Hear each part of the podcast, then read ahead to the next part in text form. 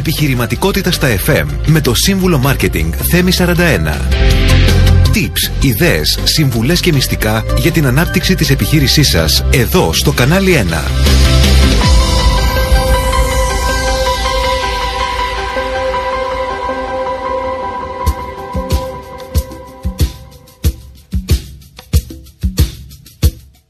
Φίλες και φίλοι, καλησπέρα σας. Καλώς ήρθατε στην εκπομπή Επιχειρηματικότητα στα εφ εμ. Είμαι ο σύμβουλος Marketing Θέμης σαράντα ένα και θα είμαστε μαζί εδώ για μία ώρα. Στην εκπομπή αυτή συζητάμε για το marketing των μικρομεσαίων επιχειρήσεων με ιδέες, προτάσεις, tips, συνεντεύξεις και νέα από την εβδομάδα που πέρασε και φυσικά με πολύ πολύ μουσική.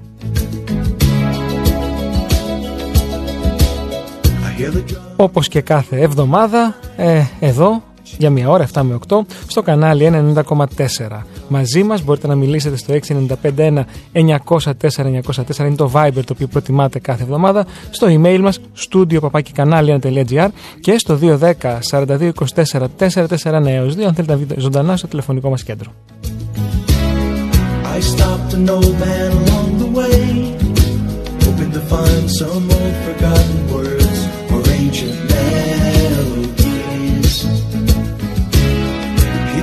To me as if to say, hurry boy, it's waiting there for you.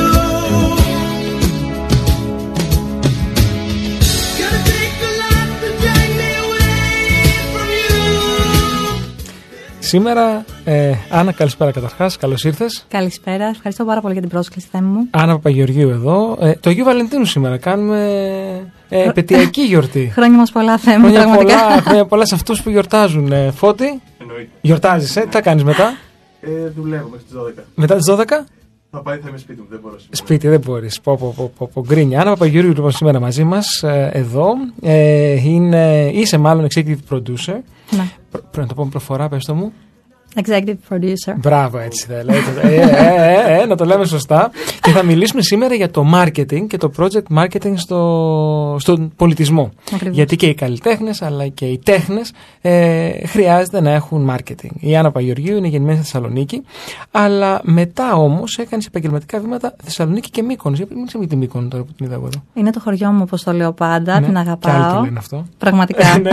ε, έχουμε πάρα πολύ καλές σχέσεις με όλους αυτούς τους άλλους.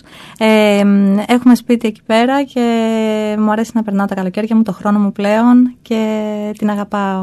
Μάλιστα. Λοιπόν, ευρωπαϊκές σπουδές που ολοκλήρωσες στην Αγγλία, μεταπτυχιακό με έπαινο στο διεθνές δίκαιο και διπλωματία, στην Αγγλία πάλι, ναι. Και είσαι και εκπαιδεύτρια ενηλίκων και πολλά πολλά άλλα, αλλά όμως ε, σε έχει κερδίσει ε, η Αθήνα και η Νέα Υόρκη ε, ως πάροχος εκπαιδευτικών και πολιτιστικών ε, υπηρεσιών. Ακριβώς. Άρα έχεις και, την business, και το business background, και, αλλά και την όρεξη και τη διάθεση να μας εξηγήσεις ακριβώς πώς μπορεί να εφαρμοστεί το marketing ε, στις, ε, στις τέχνες. Αλλά ε, πώς μπορεί να επιλέξει κάποιος σε ποια πολιτιστικά projects μπορεί να αναλάβει, να επενδύσει ε, και πώς αυτό επηρεάζει την marketing στρατηγική του? Ε, εμείς είμαστε πολύ ξεκάθαροι στο πώς αναλαμβάνουμε τα συγκεκριμένα project που έχουμε αναλάβει. Ε, δημιουργούμε και προάγουμε πρωτοποριακά projects που, συλλάβα, που συμβάλλουν στην προώθηση της κουλτούρας και των αξιών που υποστηρίζουμε. Και αυτό είναι και η βασικότερη, το βασικότερο σημείο και κριτήριο στην κάθε επιλογή που κάνουμε. Είναι να εξυπηρετεί το σκοπό μας, να εξυπηρετεί τους στόχους και τις αξίες της εταιρείας μας και φυσικά με αυτό το γνώμονα ενσωματώνεται στη marketing στρατηγική μας. Ε, θα ήθελα να δώσω κάποια παραδείγματα, αν μου επιτρέπεις. Mm, Έχουμε κάποιους καλλιτέχνες, για παράδειγμα, με τους οποίους συνεργαζόμαστε, όπως ο Χρήστος Ραφαηλίδης mm. και η Manhattan Vibes. Είναι εξαιρετικοί εκπρόσωποι της σύγχρονης jazz μουσικής με διεθνείς επιρροές. Ε, προσδίδουν πάντα αυθεντικότητα και μεταφέρουν το ελληνικό ταπεραμέντο στην εξελιγμένη διεθνή μουσική του έκφραση. Mm. Ε, και στο ίδιο πλαίσιο, άλλο ένα παράδειγμα είναι η uh, Grey River και The Smoky Mountain. Επιλέγεις ε, καλλιτέχνες με στίγμα, που έχουν ιδιαίτερο στίγμα, κάτι διαφορετικό να πούν. Ακριβώς, στο κοινό. Ακριβώς. Είναι καλλιτέχνες οι οποίοι έχουν επηρεάσει και έχουν επηρεαστεί από τη διεθνή μουσική σκηνή. Mm. Και αυτό είναι το ένα από τα βασικά κριτήρια επίσης στο κομμάτι της επιλογής μας και του marketing. Και αφού επιλέξουμε τα project, τους καλλιτέχνες τώρα στην, στην προκειμένη περίπτωση, ε, ποιες μεθόδους marketing έχεις βρει μέσα από την εμπειρία σου πιο αποτελεσματικές, ειδικά όταν πρέπει να προωθήσουμε ένα πολιτιστικό event? Ε, πολύ ξεκάθαρα η πιο αποτελεσματική μέθοδη πλέον είναι τα κοινωνικά δίκτυα. Μιλάμε για digital marketing φυσικά, για το Facebook, Instagram, το TikTok που είναι νούμερο ένα σε όλα τα trends. Ε, φυσικά μιλάμε για τη διαφήμιση σε πολιτιστικά μέσα, όπως περιοδικά, ραδιοφωνικούς σταθμούς. Καλή ώρα, Θέμη μου, σε ευχαριστώ πάρα πολύ. Εγώ σε ευχαριστώ, γιατί πάντα θα είναι πολύ όμορφη αυτή η κουβέντα μας σήμερα. Και σε ιστοσελίδες, mm. ε, αλλά για εμάς τεράστια σημασία είναι και συνεργασίες με οργανισμούς και φορείς. Στη δική μας περίπτωση και με πανεπιστήμια. Θα ήθελα να αναφερθώ, εάν μου επιτρέψεις, πάντα σε ένα παράδειγμα. Όπως κατάλαβες, μου αρέσει να μιλάω με παραδείγματα. Και, και αυτό είναι το πιο ωραίο, νομίζω. Σε ευχαριστώ πάρα πολύ. Ε, θέλω να αναφερθώ στο καταπληκτικό project Νεάπολη, τον Κωνσταντίνο Βίτα και Νίκο Πατρελάκη. Είναι δύο καταπληκτικοί καλλιτέχνες, οι οποίοι θα παρουσιάσουν το project τους Νεάπολη στο Πανεπιστήμιο Κολούμπια ε, το Σάββατο είκοσι Απριλίου δύο χιλιάδες είκοσι τέσσερα. Είμαστε πάρα πολύ χαρούμενοι στην που τους... Αμερική δεν είναι αυτό? Στη Νέα Υόρκη είναι ακριβώς. Και χαιρόμαστε Κολούμπια. Πάρα πολύ που τους ε, ταξιδεύουμε. Φώτη, θα πάμε? Πάμε. Έτοιμος ο Φώτης, πανέτοιμος. Είμαι ενθουσιασμένη. Δεν θα έχεις και πού να πας σήμερα, να πας δώδεκα η ώρα σπίτι. Θα ψάχνεις σπίτι κάπου να πας. Θα πάμε και στη Νέα Υόρκη. Ε, οπότε στο ίδιο πλαίσιο πάλι τη σύνδεση με πανεπιστήμια, γιατί ξαναμιλάω, το μάρκετινγκ μέσα από φορείς και μέσα από συμπράξεις είναι πάρα πολύ mm-hmm. σημαντικό για εμάς.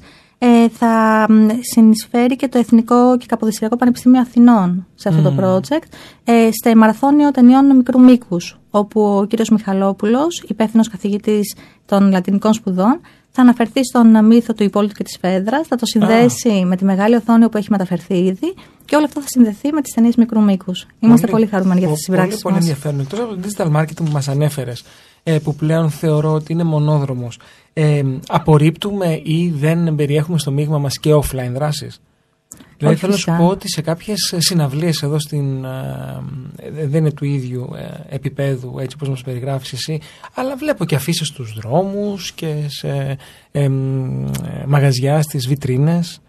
Ε, στην α, Ελλάδα έχει περάσει πάρα πολύ σε ψηφιακό περιβάλλον, mm-hmm. για να είμαι ειλικρινής, και ε, θα είμαι επίσης ειλικρινής σε σχέση με τη δική μας τη φιλοσοφία, επειδή μας ενδιαφέρει πάρα πολύ η οικολογία και ασχολούμαστε με αυτό το κομμάτι, προσπαθούμε να έχουμε όσο το δυνατόν λιγότερο ενεργειακό αποτύπωμα γίνεται. Από εκεί και πέρα όμως, mm. ε, θα είμαι ειλικρινής στην αυτή. Είναι ανακυκλωμένο. Αυτό είναι μια άλλη συζήτηση, πραγματικά, ναι. Και αυτό θα χρησιμοποιήσουμε και στην Αστόρια και στο Queens, όπου θα διαφημίσουμε τις δράσεις μας, mm-hmm. γιατί εκεί η τοπική κοινωνία ακόμα θέλει, όπως είπες, το φυλάδιο και ενημερώνεται με αυτόν τον τρόπο. Επειδή βλέπω ότι χρησιμοποιείς πολλά ε, παραδείγματα από το φεστιβάλ που διοργανώνεις. Ναι. Ε, δεν ξέρω αν το λέω σωστά, GRE's.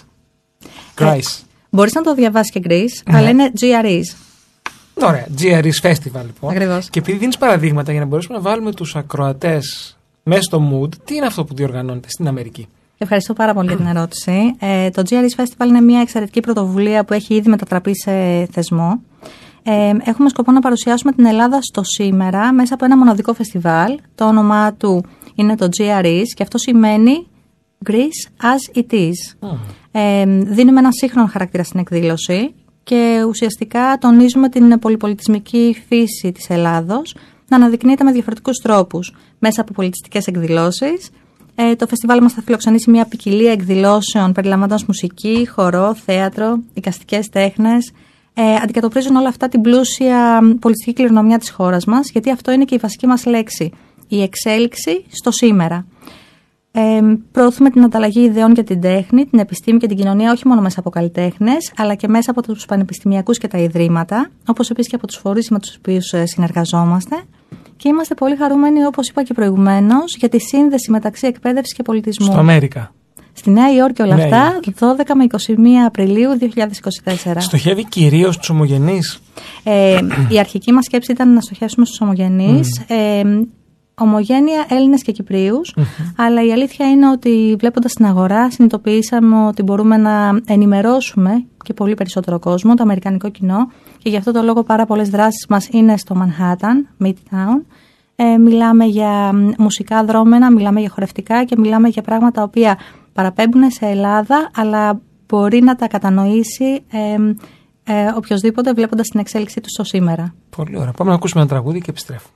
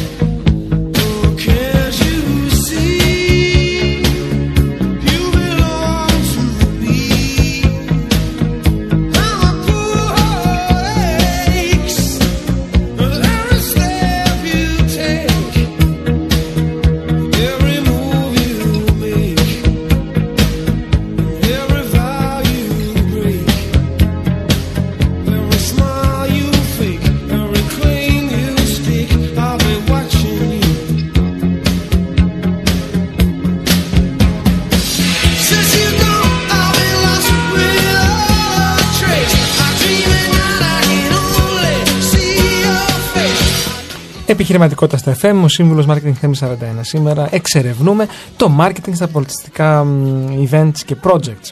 Μαζί μας μπορείτε να μιλήσετε και να υποβάλλετε τις ερωτήσεις σας στο Viber με μηνυματάκι, στο έξι εννιά πέντε ένα εννιά μηδέν τέσσερα εννιά μηδέν τέσσερα, στο, studio, στο email studio παπάκι κανάλι ένα τελεία τζι άρ για τα email σας, αν θέλετε να γράψετε περισσότερα πράγματα, ή αν θέλετε να μιλήσετε δύο ένα μηδέν σαράντα δύο είκοσι τέσσερα τετρακόσια σαράντα ένα έως δύο. Άννα, μας είπες πια ότι το, το marketing των πολιτιστικών event κυρίως εστιάζει, εστιάζεται γύρω από το digital. Mm-hmm. Ε, έχει επηρεάσει η ψηφιακή εποχή όλη την προσέγγιση στο marketing? Ναι, όντως, Θέμη μου, έχει επηρεάσει η ψηφιακή εποχή πάρα πολύ. Έχει έντονα αντίκτυπο στην προσέγγιση μας στο marketing. Ε, έχει διαμορφώσει, θα έλεγα, και είναι πολύ σημαντικό μέρος της γενικότερης στρατηγικής μας. Ε, και φυσικά αναφέρομαι στη διαδικτυακή προβολή μας. Εκμεταλλευόμαστε όλες τις διαδικτυακές πλατφόρμες και ιστοσελίδες για την προβολή των δράσεών μας. Αναρτούμε λεπτομερείς πληροφορίες, φωτογραφίες, βίντεος. Ε, όλα αυτά δημιουργούν ένα έξτρα ενδιαφέρον. Φυσικά, μιλάμε για τα κοινωνικά δίκτυα, τα οποία δουλεύουν και σαν μια πολύ ωραία διασύνδεση με το κοινό. Mm-hmm. Και αυτό που μας ενδιαφέρει είναι το look and feel μέσα από το digital marketing. Αυτό είναι στο marketing, το καταλαβαίνεις, το πρώτο που μας νοιάζει. Ε, σε look σχέση... and feel, για βοήθησε και τους ακροτές. Χαίρομαι πάρα πολύ που με ρωτάς και έχω την ευκαιρία να το εξηγήσω. Ε, αν δείτε το, τα σχήματα και τα χρώματα που έχουμε επιλέξει, είναι πραγματικά άξια προσοχή σε όλα τα post μας. Αυτό που θέλαμε ουσιαστικά να, να κάνουμε με το σχηματισμό είναι να παραπέμψουμε στην Ελλάδα. Ανεξάρτητα από ηλικία, όλοι μπορούν να καταλάβουν την λογική μας, mm. την εξέλιξη από την αρχαία Ελλάδα στο σήμερα. Και τα χρώματα είναι πάντα έντονα, γιατί απευθυνόμαστε, όπως και να το κάνουμε, σε ένα πιο νεανικό κοινό. Τώρα μας μιλάς για το φεστιβάλ. Μιλάω για το φεστιβάλ, μιλάω όμως και για τη γενικότερη mm-hmm. λογική μας που ακολουθούμε και σαν εταιρεία παραγωγής. Mm-hmm. Ε, ποιοι είναι οι σημαντικότεροι δείκτες επιτυχίας στο μάρκετινγκ ε, για ένα πολιτιστικό event? Μόνο η προσέλευση του κοινού? Ε, η συμμετοχή του κοινού είναι πάρα πολύ σημαντική, έχεις απόλυτο δίκιο, αλλά όχι, δεν είναι το μόνο σημείο μέτρησης. Ε, μπορούμε να καταλάβουμε τους δείκτες από το ποσοστό εγγραφών και αγορών εισιτηρίων. Ε, από τα σχόλια όμως, εφόσον έχουν ε, παρέλθει οι εκδηλώσεις, από την κοινωνική αλληλεπίδραση, πριν τις εκδηλώσεις, τα ε, likes, τα follows, όλοι όσοι συμμετέχουν σε αυτό το κομμάτι. Άρα δηλαδή υπάρχουν και ποιοτικά στοιχεία. Και ποιοτικά στοιχεία, και αυτό που εμείς τουλάχιστον επιδιώκουμε πάντα είναι η διάδραση. Mm. Ένας ανοιχτός διάλογος με φίλους του φεστιβάλ, με φίλους του, της παραγωγής και του κάθε δρόμενου. Ε, τους ενημερώνουμε για τα επόμενα δρόμενα, αλλά ταυτόχρονα σε βάθος χρόνου ενημερώνουμε και για τα πολιτιστικά δρόμενα που θα οργανώσουμε γενικότερα, γιατί θέλουμε να λειτουργήσουμε σαν art hub. Mm. Δηλαδή, είναι ένα φεστιβάλ το οποίο μπορεί να λειτουργήσει αυτόνομα, μπορεί να μπει σε ένα άλλο φεστιβάλ σαν pop-up για παράδειγμα, ή η κάθε δράση να λειτουργήσει και μεμονωμένα. Όλοι αυτοί οι δείκτες ε, δείχνουν οι ουσιαστικά... Οποίοι, βέβαια, οι δείκτες ναι. αυτοί μπορεί να προσαρμοστούν σε οποιοδήποτε event. Δεν είναι μόνο ένα φεστιβάλ, αλλά οποιαδήποτε εκδήλωση Μπράβο. Που συγκεντρώνει κόσμο έχει και ποσοτικούς αλλά και ποιοτικούς δείκτες. Ακριβώς. Και γι' αυτό το λόγο, αν μου επιτρέπεις, προηγουμένως που αναφερθήκαμε στο look and feel και είπα ότι είναι η γενικότερη φιλοσοφία μας, είναι η δική μας ταυτότητα, και αυτός είναι ο μεγαλύτερος δείκτης της επιτυχίας για εμάς. Πώς προσαρμόζονται οι, οι στρατηγικές όταν έχουν να κάνουν μια διαφορετική κουλτούρα? Τώρα μας είπες, ας πούμε, ότι θα πάτε στην Αμερική, στη Νέα Υόρκη. Ε, αρχικά ξεκίνησατε με την ομογένεια. Ε, Ελλαδίτες και Κύπροι, mm-hmm. ε, και, ε, αλλά, αλλά δεν πάει όμως να έχει και Αμερικανούς κάπου εκεί, κάπου τους πετύχετε και τους. Οπωσδήποτε. οπωσδήποτε. Ε, στη χώρα τους πάτε. Ε, πώς λοιπόν προσαρμόζουμε την, την στρατηγική μας όταν έχουμε να, να προσεγγίσουμε διαφορετικά κοινά που έχουν και διαφορετικές πολιτιστικές ιδιότητες? Mm-hmm. Έχεις απόλυτο δίκιο και είναι η πάρα πολύ σημαντική ερώτησή σου, Θέμη μου. Ε, η προσαρμογή των marketing στρατηγικών και τα διαφορετικά κοινά είναι κρίσιμη ε, για την επιτυχία του κάθε event. Θα πρέπει να κατανοήσουμε το κοινό, ειδικά σε μια ποικιλομορφία θα πρέπει να πραγματοποιηθεί έρευνα και ανάλυση για την κατανόηση αυτή. Ε, προσαρμόζουμε τα μηνύματά μας και φυσικά ε, δεν ξεχνάμε ότι, όπως πολύ σωστά είπες, η σύνδεση του απόδημου ελληνισμού παγκοσμίως με την Ελλάδα του σήμερα είναι ένας πρώτος στόχος μας, αλλά μας ενδιαφέρει πάρα πολύ και η σύνδεση με τον υπόλοιπο κόσμο της Νέας Υόρκης σε αυτή την περίπτωση. Και γι' αυτό το λόγο ε, ενισχύουμε πάρα πολύ συμπράξεις και συνεργασίες μεταξύ καλλιτεχνών μεταξύ τους, mm. Ελλήνων και Αμερικανών.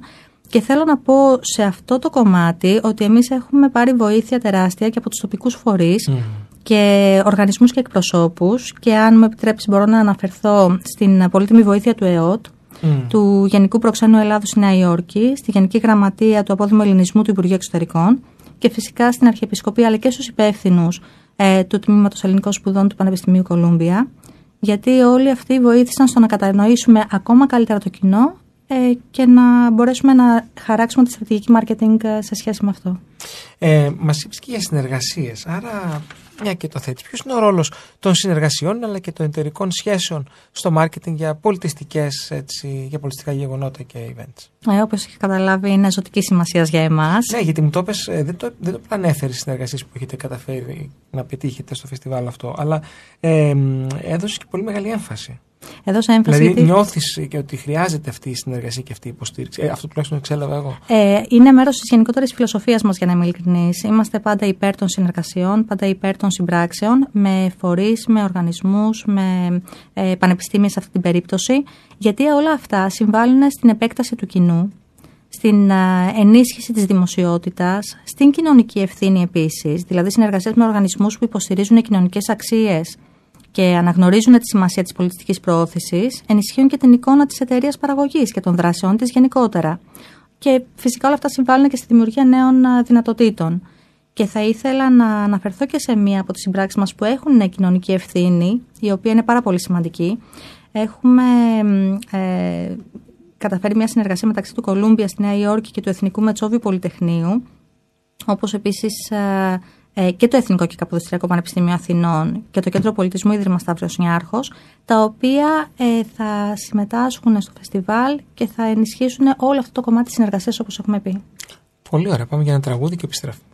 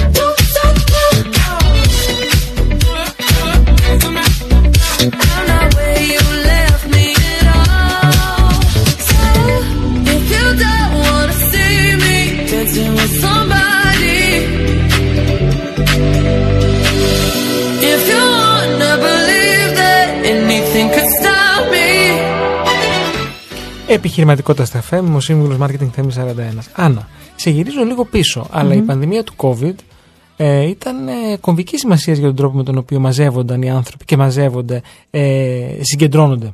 Ε, άρα, πώς μπορούμε να πούμε ότι η πανδημία επηρέασε το marketing αλλά και τη διοργάνωση των events? Ποια είναι η τάση που βλέπουμε μέσα από αυτό? Εξαιρετική ερώτηση, πάρα πολύ σημαντική. Μπορεί να είναι μακριά όπως είπες, αλλά είναι ακόμα σήμερα εδώ. Ε, είχε σημαντικές επιπτώσεις στον τομέα του marketing και της διοργάνωσης πολιτιστικών events. Ε, μιλάμε για κυρίως και μετατόπιση events, όπως και το δικό μας, θα πρέπει να σου είμαι ειλικρινής. Ε, όταν α, ξεκινήσαμε την εταιρεία και την ιδέα αυτή στη Νέα Υόρκη το δύο χιλιάδες δεκαεννιά, Ε, λειτουργήσαμε μόνο ως πάροχοι εκπαιδευτικών υπηρεσιών στην Αμερική, καθώς το κομμάτι των πολιτιστικών α, εκδηλώσεων έπρεπε να περάσει αποκλειστικά σε ψηφιακό περιβάλλον. για να μην ειλικρινείς, δεν θέλαμε να συστηθούμε με αυτόν τον τρόπο στο κοινό μας, mm-hmm. καθώς ήδη είχαμε ξεκινήσει προετοιμασίες και θέλαμε να ταξιδέψουμε όπως πλέον μπορούμε και κυριολεκτικά και μεταφορικά. Αλλά όντως πολλά πολιτιστικά events ακυρώθηκαν ή ματαιώθηκαν λόγω των περιοριστικών μέτρων, ε, τα οποία όμως οδήγησαν και σε μια ψηφιακή προσαρμογή, σε ενίσχυση διαδικτυακών πλατφόρμων, ε, σε δημιουργική προσαρμογή θα έλεγα επίσης. Οπότε από τη μια η πανδημία ε, ανάγκασε θα έλεγα τον πολιτισμό να επανεκτιμήσει και να προσαρμόσει τις στρατηγικές του, αλλά ενθέρρυνε ταυτόχρονα και την καινοτομία και την αναζήτηση εναλλακτικών τρόπων πρόθεσης και συμμετοχής. Ναι, αυτό το υβριδικό, λες, να μείνει. Ε, πιστεύεις? Δεν είναι άσχημο. Νομίζω ότι είναι μια πάρα πολύ ωραία καινοτόμα προσέγγιση, ναι. Και αυτό σε συνδυασμό με κάποια άλλα μέσα τα οποία μπορεί να χρησιμοποιήσει ο κάθε παραγωγός μπορεί να φέρει εκπληκτικά αποτελέσματα. Μάλιστα. Ε, μας μίλησες πριν, επειδή είπα για το offline marketing και για τις αφίσες και είπες για τη βιωσιμότητα και, και, και. Αλλά πώς μπορούμε να ενσωματώσουμε τις αρχές της βιωσιμότητας στο marketing αλλά και στην παραγωγή των πολιτιστικών event σήμερα? Πολύ ωραία ερώτηση, ε, την αγαπάω, γιατί πραγματικά υπάρχουν πάρα πολλοί τρόποι. Μιλάμε για βιώσιμα υλικά, μιλάμε για ενίσχυση της ψηφιακής παρουσίας, επικοινωνία, διαφήμιση, χρήση ανανεώσιμων πηγών ενέργειας σε κάποιες περιπτώσεις, τη μείωση του αποτυπώματος, όπως είπαμε και προηγουμένως, και στο δικό μας το κομμάτι ευαισθητοποίηση και εκπαίδευση. Και θα ήθελα, ακριβώς επειδή είναι το στοιχείο μας, να δώσω και ένα παράδειγμα και εδώ.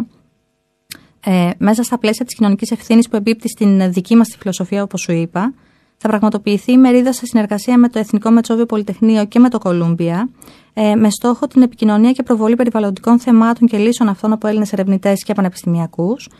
Και πιο συγκεκριμένα η επίτιμη καθηγήτρια του Εθνικού Μετσόβιου Πολυτεχνείου, κυρία Μαρία Λοϊζίδου, mm. θα είναι η συγγήτρια της ημερίδας με τίτλο «Διαχείριση αποβλήτων και κυκλική οικονομία».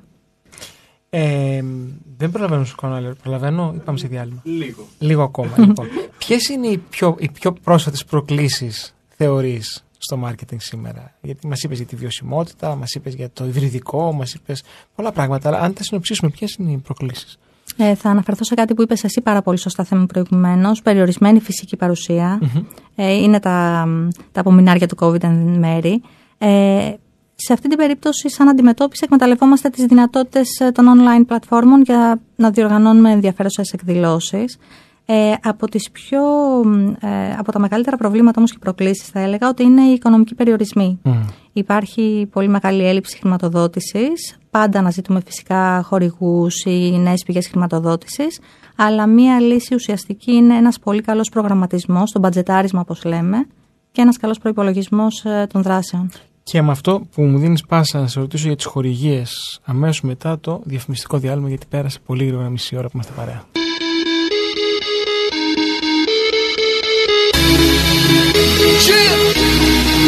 A red wine, God, God, God.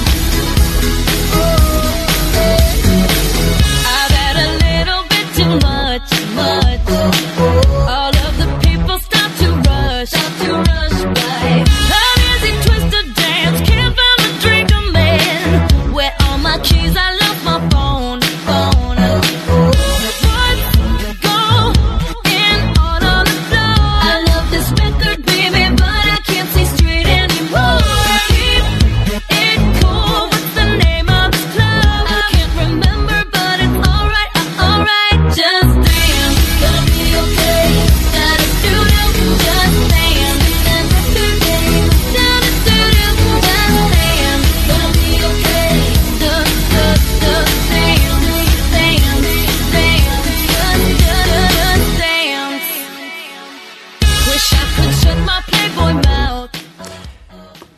Ίσως στην εκπομπή Επιχειρηματικότητας στα εφ εμ. Είμαι ο σύμβουλος Μάρκετινγκ Θέμης σαράντα ένας.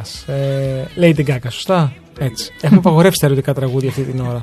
ε, παρότι είναι γιορτινή ημέρα. Στο Viber έξι εννιά πέντε ένα εννιά μηδέν τέσσερα εννιά μηδέν τέσσερα για τα μήνυματά σας για το marketing ε, στις τέχνες και στον πολιτισμό.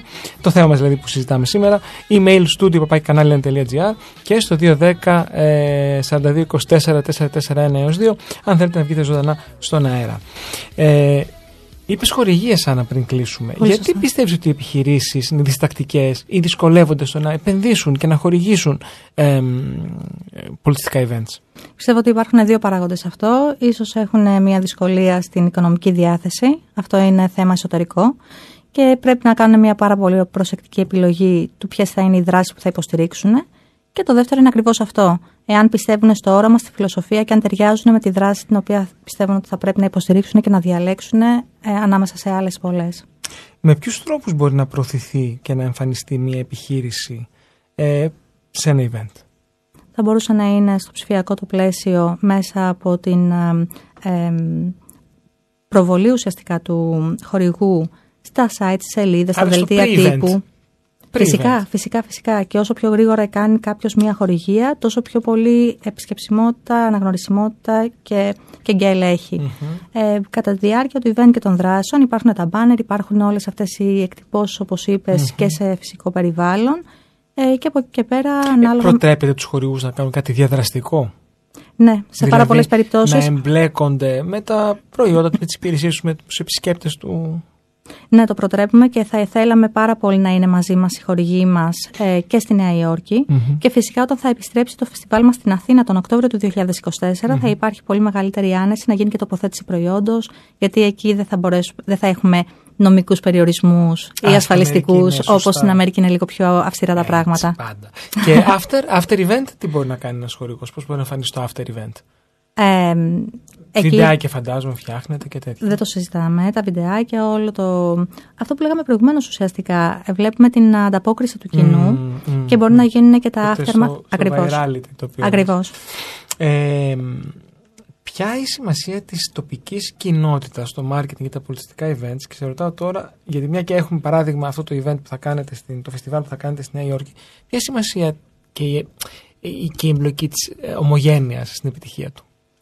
Είναι τεράστια σημασία σε σχέση με την ανάδειξη του τοπικού πολιτισμού, όπως λέμε, ή της ομογένειας. Ε, χαίρομαι για την ερώτηση, γιατί θα ήθελα να αναφερθώ και σε μια δράση μας στη Νέα Υόρκη που αφορά στην ομογένεια, τονίζοντας και αυτή τη σχέση μας με τον απόδημο ελληνισμό, ε, καθώς δημιουργούμε περιεχόμενο που απευθύνεται σε συγκεκριμένη μερίδα της τοπικής κοινωνίας. Για παράδειγμα, η θεατρική παράσταση Βέμπο στο θέατρο της Αρχιεπισκοπής mm-hmm. θυμίζει πατρίδα απευθυνόμενη στον τοπικό πολιτισμό. Μιλάμε για την οικονομική στήριξη επίσης και την ενίσχυση των τοπικών επιχειρήσεων από τη δική μας την πλευρά στην τοπική κοινωνία. Ε, στόχος μας είναι πάντα η ανάπτυξη και η εξωστρέφεια. Και φυσικά θέλω να υπενθυμίσω αυτό που είπα προηγουμένως. Ε, μετά την υλοποίηση των δράσεων στη Νέα Υόρκη, η σειρά θα έχει μια αντίστοιχη εβδομάδα ε, δράσεων και συμπράξεων με Αμερικανούς καλλιτέχνες στην Αθήνα. Το οποίο με τη σειρά του σημαίνει ότι θα συνεισφέρει σε τεράστιο βαθμό και στην προβολή της χώρας μας στο εξωτερικό, αλλά και στην αύξηση του τουρισμού. Στην αύξηση ενδιαφέροντος Αμερικανών να επισκεφτούν στην Ελλάδα και να εξερευνήσουν όλα όσα έχει να προσφέρει σήμερα στη γαστρονομία, στην τέχνη, στην κουλτούρα. Όλα αυτά επίσης ενισχύουν την τοπική κοινωνία. Μάλιστα, πολύ, πολύ ενδιαφέρον. Ε, φαντάζομαι ότι μέσα από τα events και κυρίως σε, σε events που αφορούν τον πολιτισμό και την τέχνη, μας δίνει τη ευκαιρία να δημιουργήσουμε εμπειρίες στους επισκέπτες. Και γενικά σε όλους εμπλεκόμενους. Και η εμπειρία σημαίνει συναίσθημα και είναι πολύ σημαντικό για το marketing σήμερα, διότι μέσα από συναισθήματα μπορούμε να βιώσουμε και να αντιληφθούμε καλύτερα πράγματα και καταστάσεις. Άρα λοιπόν, αν σου έκανε την ερώτηση πώς χρησιμοποιείς ε, τις τέχνες για να δημιουργήσεις μια μοναδική εμπειρία στους επισκέπτες των ε, πολιτιστικών events που διοργανώνεται. Έχεις απόλυτο δίκιο αρχικά ότι... Στη δημιουργία μιας μοναδικής εμπειρίας marketing χρησιμοποιούμε τις τέχνες ως ισχυρό εργαλείο για να αναδείξουμε την κρυμμένη ομορφιά και τη δημιουργικότητα πίσω από τα πολιτιστικά events που προσφέρουμε, κατανοώντας πάντα ακριβώς αυτό που είπες, ότι η τέχνη είναι μια δυναμική που μπορεί να συνδυαστεί με το marketing για να δημιουργήσει μια εμπειρία που αγγίζει τις καρδιές και τις ψυχές του κόσμου. Mm.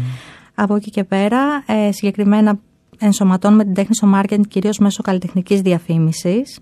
Ε, χρησιμοποιούμε καλλιτεχνικά σχέδια, εικόνες, το look and feel που λέγαμε mm, προηγουμένως mm. πάλι για να προκαλέσουμε ενδιαφέρον. Πρέπει να και την αισθητική, την αντίστοιχη, έτσι. Ακριβώς. Δηλαδή, και... αν, αν για ένα, ένα προϊόν, αν, αν πουλούσα γρανάζια, λέω, θα είχα μια αισθητική, φαντάσου πόσο δύσκολο είναι να πετύχεις την αισθητική στην τέχνη. Πάρα πολύ σωστά και αυτό είναι να έχει. Η αισθητική της αισθητικής. Και πέρα από αυτό, πρέπει να έχει και μία συνοχή όλο mm. αυτό. Γιατί όταν μιλάμε για πάρα πολλές δράσεις, οι οποίες είναι κάτω από την ίδια ομπρέλα, πρέπει η αισθητική αυτή να ταιριάζει και να καλύψει τα πάντα ταυτόχρονα. Σε αυτό το σημείο όμως θέλω να αναφερθώ ε, στους εκπληκτικούς μας συνεργάτες, mm. στον καλλιτεχνικό μας διευθυντή Γιώργο Στάμου και στον Art Director μας, τον Θοδωρή Λαλάγκα, οι οποίοι με απόλυτο σεβασμό και συνέπεια σε ακριβώς αυτό που λέμε, ε, στο κενό μας στόχο, επικοινώνησαν το μήνυμα και την εικόνα που θέλαμε να μεταφέρουμε και στο αμερικανικό και στο ελληνικό κοινό, το οποίο γνωρίζουν άριστα και ειδικά ο Θοδωρής, όντας στενός συνεργάτης επί χρόνια του Άντι Γουόρχολ. Mm. Οπότε, ναι, η τέχνη αποτελεί τον πυρήνα της αφήγησής μας και της προσέγγισής μας στο μάρκετινγκ, με τη συνύπαρξη της δημιουργικότητας και της τέχνης, ώστε να εμπνεύσουμε και να αγγίξουμε καρδιές, όπως είπαμε προηγουμένως. Πάμε λοιπόν να ακούσουμε ένα τραγούδι για να νιώσουμε και εμείς συναισθήματα.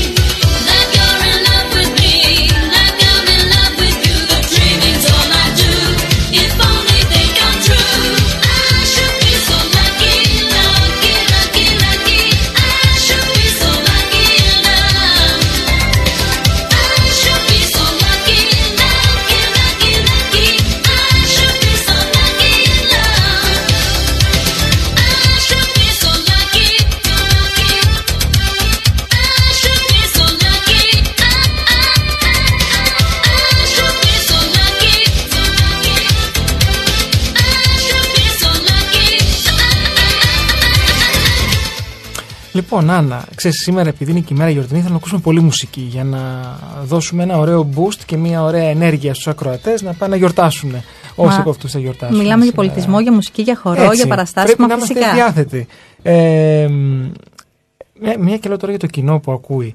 Ε, συνέχεια οι ανάγκες μεταβάλλονται. Και αυτό είναι ξέρεις και η γοητεία του μάρκετινγκ, γιατί πάντα πρέπει να μπορείς να αφουγκραστείς, να αντιληφθείς, να διαισθανθείς, να είσαι διορατικός, να δεις πριν προκύψουν για να μπορείς να πάρεις θέση και να ε, κερδίσεις το μερίδιό σου και, και τη θέση που, που απαιτείται.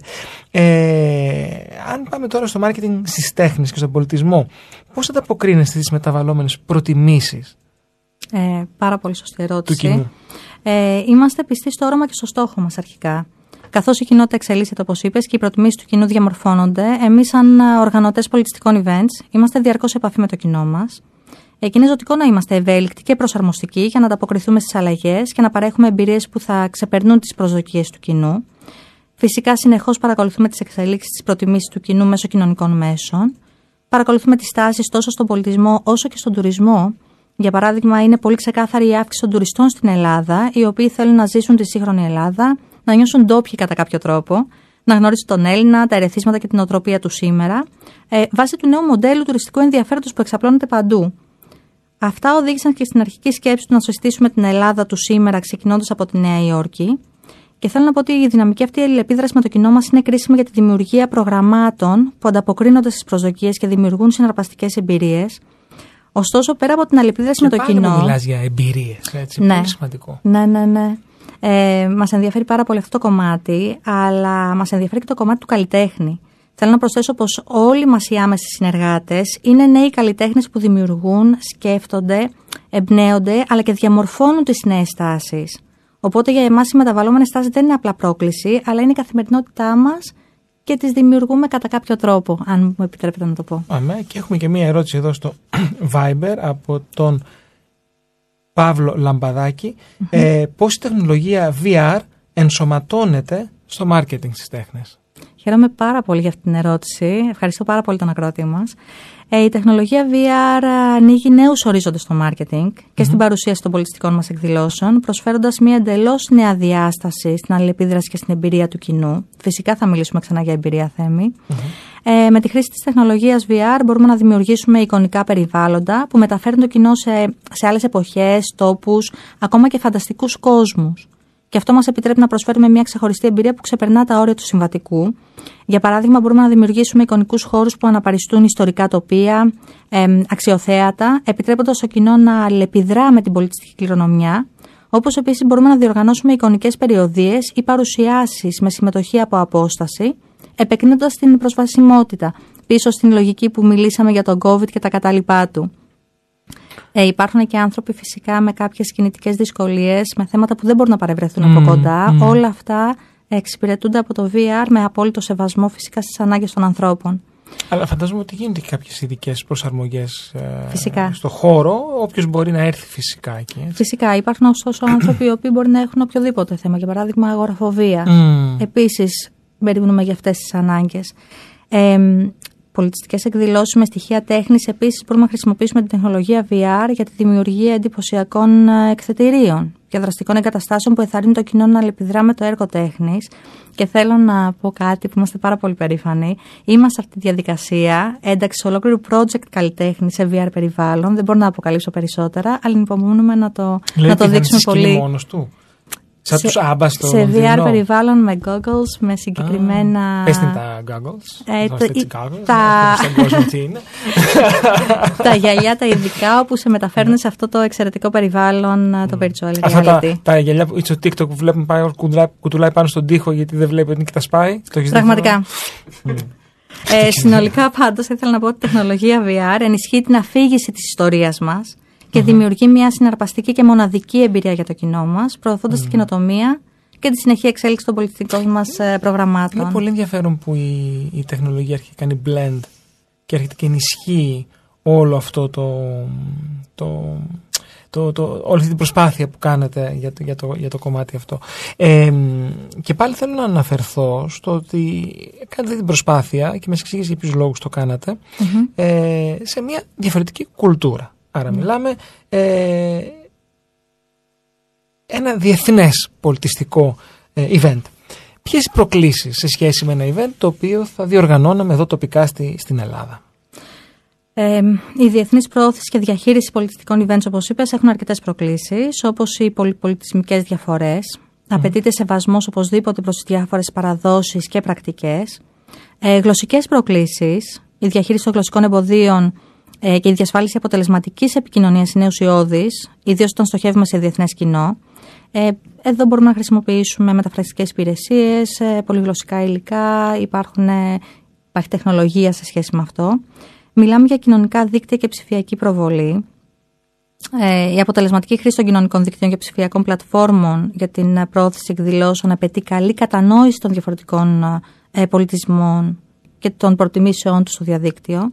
Αλλά τα πιο σημαντικά, για να είμαι απόλυτα ειλικρινής, είναι αυτό που είπαμε και προηγουμένως. Τα νομικά, και τα, τα νομικά θέματα και τα ζητήματα ε, υποδομής. Mm-hmm. Δεν υπάρχει πάντα πλήρης έλεγχος παραγωγής. Χρειάζεται mm-hmm. οπωσδήποτε ντόπιους. Και τοπικούς. Μπράβο, συνεργάτες. Mm-hmm. Ε, και πρέπει να έχεις την ευκαιρία να τους διαλέξεις, mm-hmm. γιατί αυτή είναι, αυτός είναι ο μόνος τρόπος για να ξεπεράσεις αυτή τη δυσκολία. Ε, την κερδίζεις ουσιαστικά με τις σωστές επιλογές συνεργατών. Θέλει οπωσδήποτε στρατηγική σκέψη, συνεργασία και συνεχή παρακολούθηση των διεθνών εξελίξεων. Άρα και η στρατηγική παίζει πολύ σημαντικό ρόλο στη διοργάνωση ενός. Ξέρετε, σε αυτήν την εκπομπή μόνο για στρατηγική μιλάμε. Φυσικά. Έτσι. Ε, οπότε... Και για καρδιά και συναισθήματα. Και ευαισθησία και σεβασμό. Έχουμε Εντάξει, πει πάρα πολλά είναι, πράγματα είναι, μέσα στο μάρκετινγκ. Είναι και η μέρα που, που, που μας βοηθάει. Πραγματικά. Πάμε να ακούσουμε ένα τραγούδι. Please don't stop the music.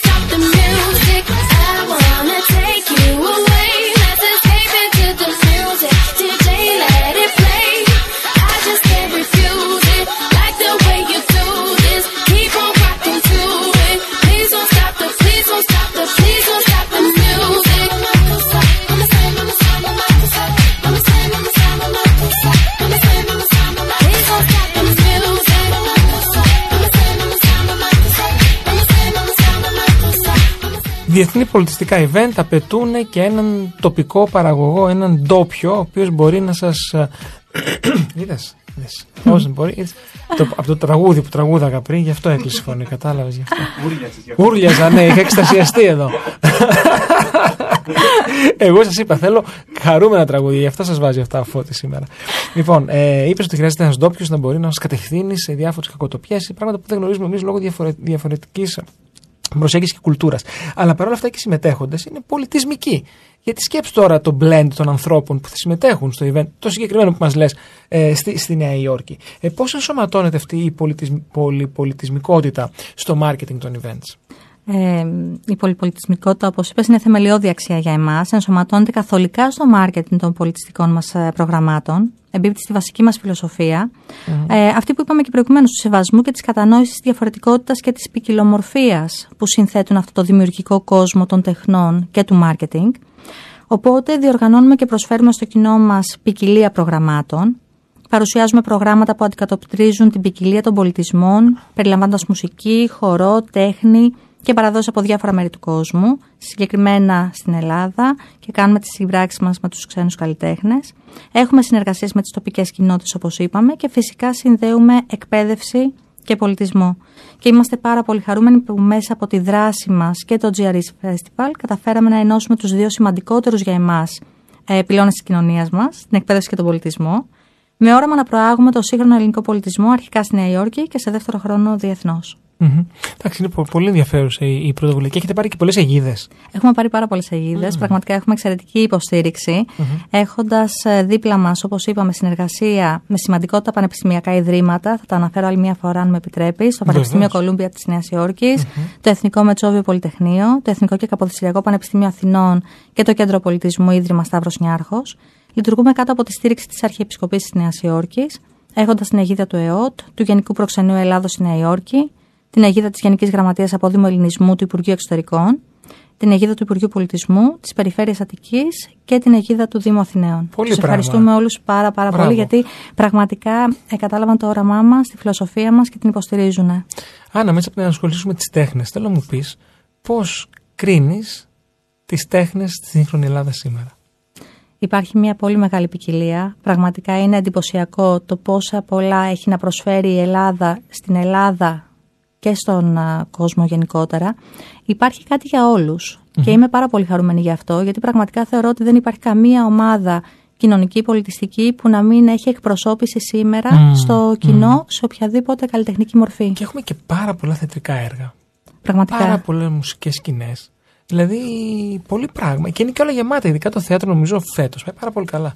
Πηγαίνει εξαιρετικά. Είναι μία από τις πιο ωραίες μορφές τέχνης. Χαίρομαι πάρα πολύ που έχουν βγει στην επιφάνεια παλιά έργα mm. και έχουν έρθει στο σήμερα ε, αναπροσαρμοσμένα. Χαίρομαι πάρα πολύ για ε, κάποιες πρωτοβουλίες που έχουν ε, πάρει συνάδελφοι παραγωγοί και καλλιτέχνες και είναι πραγματικά αξιέπαινα. Και θα ήθελα, αν μπορώ να κάνω μία μικρή ευχή, όσο περισσότερες από αυτές τις παραγωγές να βγουν και στο εξωτερικό και να έχουν αυτή την εμβέλεια που προσπαθούμε εμείς να δώσουμε στον κόσμο. Πιστεύεις πολύ στην εξωστρέφεια των παραγωγών? Πάρα πολύ. Πιστεύω ότι είμαστε ένας κόσμος που έχουμε έρθει τόσο πολύ κοντά μέσα από τα κοινωνικά δίκτυα. Ε, είμαστε ουσιαστικά στο, στην ίδια σφαίρα και γυρνάμε. Mm. Πιστεύω ότι ναι, μπορούν να μας συνδέσουν πολλά περισσότερα πράγματα. Και όσο μπορούμε και εμείς να συμβάλλουμε σε αυτό, θα είναι εξαιρετικό. Βέβαια, θεωρητικά η τέχνη δεν έχει σύνορα.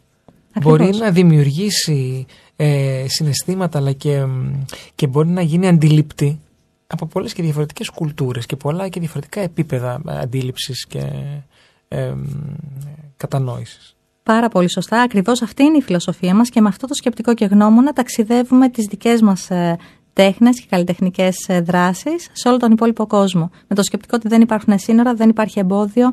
Ε, Και είμαστε πάρα πολύ χαρούμενοι γι' αυτό. Ποια είναι τα μελλοντικά σας σχέδια, Άννα? Να πάμε σε περισσότερες χώρες. Mm-hmm. Πέρα από τα άμεσα σχέδια, τα οποία είναι, ξαναθυμίζω, δώδεκα με εικοστή πρώτη Απριλίου του δύο χιλιάδες είκοσι τέσσερα η Νέα Υόρκη. Πού σας βρίσκουμες? Στη Νέα Υόρκη θα μου πεις. Στη Νέα Υόρκη θα είμαστε. Ωραία. Τότε. Θα έρθουμε. Φώτη, ετοιμάσου. Φυσικά, ήδη ο Φώτης πακετάρει, βλέπω. Ναι, ναι, ήδη. Κάνει λίστα, τι θα πάρει, ναι. Τον Οκτώβριο θα μας συναντήσετε εδώ, στην uh, Αθήνα, σε μια εξαιρετική εβδομάδα. Πότε και είναι συζη... αυτό, συγγνώμη? Τον Οκτώβριο θα πρέπει... σε, τον Οκτώβριο. σε οκτώ μήνες. Ακριβώς. Ακριβώς. Επιστρέφουμε με Αμερικανούς καλλιτέχνες στην Ελλάδα mm-hmm. και από εκεί και πέρα ήδη υπάρχουν συζητήσεις για άλλες χώρες και άλλες υπήρους. Εντάξει, έχουμε και άλλη ομογένεια. Ακριβώς. Ακριβώς, και γι' αυτό το λόγο συζητάμε ήδη. Θα σας έχω ενήμερος και ευχαριστώ πάρα πολύ για την ερώτηση. Τέλεια. Άννα, σε ευχαριστούμε πάρα πολύ για σήμερα. Εγώ ευχαριστώ πάρα πολύ για την πρόσκληση. Πέρασα καταπληκτικά. Λοιπόν, στον ήχο για μας και για σας σήμερα ήταν ο Φώτης Σαϊτάς, τον οποίο ευχαριστώ πολύ. Έβαλε σωστή μουσική για να κάνουμε ένα σωστό lead-in για όλους σας που θα γιορτάσετε σήμερα τον Άγιο Βαλεντίνο. Στο τηλεφωνικό μας κέντρο ήταν ο Γιώργος Καρύδης. Ένα μεγάλο ευχαριστώ στους χορηγούς επικοινωνίας, όπου κάθε εβδομάδα επικοινωνούν την εκπομπή μας στο επιχειρηματικό κοινό, επιχειρώ.gr, startup.gr και περιοδικό franchise business. Να θυμίσω ότι εμείς τα λέμε και τηλεοπτικά κάθε Σαββατοκύριακο από τη συχνότητα του One Channel. Η εκπομπή μου Marketing in Practice προβάλλεται κάθε Σάββατο και Κυριακή δώδεκα και τριάντα το μεσημέρι. Αυτή την εβδομάδα θα συζητήσουμε ένα πολύ ενδιαφέρον θέμα. Ποιες είναι οι τάσεις market, του Internet Marketing το δύο χιλιάδες είκοσι τέσσερα. Άρα, τι πρέπει να ενσωματώσετε στις στρατηγικές σας. Θα βρείτε τις απαντήσεις αυτό το Σάββατο και την Κυριακή δώδεκα και τριάντα στους τηλεοπτικούς σας δέκτες στο One Channel. Ε, ακολουθεί σύντομο δελτίο ειδήσεων και μουσική, και στις εννιά η ώρα αναλαμβάνει ο Μπάμπης Καραλής με την εκπομπή «Η ώρα που βγαίνουν τα τραγούδια». Εμείς ανανεώνουμε το ραντεβού μας για την επόμενη Τετάρτη στις επτά το απόγευμα εδώ στο κανάλι εκατόν ενενήντα κόμμα τέσσερα. Μέχρι τότε να είστε καλά και φυσικά πάντοτε επιχειρηματικά δραστήριοι. Καλό σας βράδυ.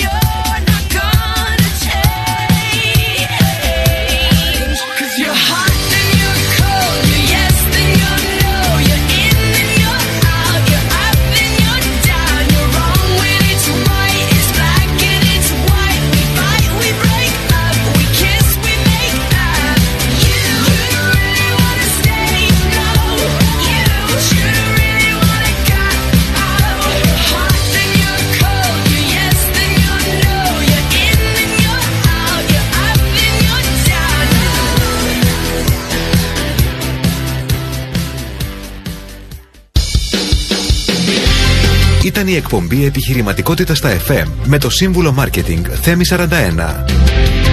Η εκπομπή δεν περιέχει συμβουλές για επενδύσεις ή σίγουρο κέρδος. Ο σκοπός της εκπομπής είναι η ενημέρωση και εκπαίδευση των ακροατών σε θέματα επιχειρηματικότητας. Κάθε επιχείρηση είναι διαφορετική και απαιτεί εξειδικευμένη προσέγγιση.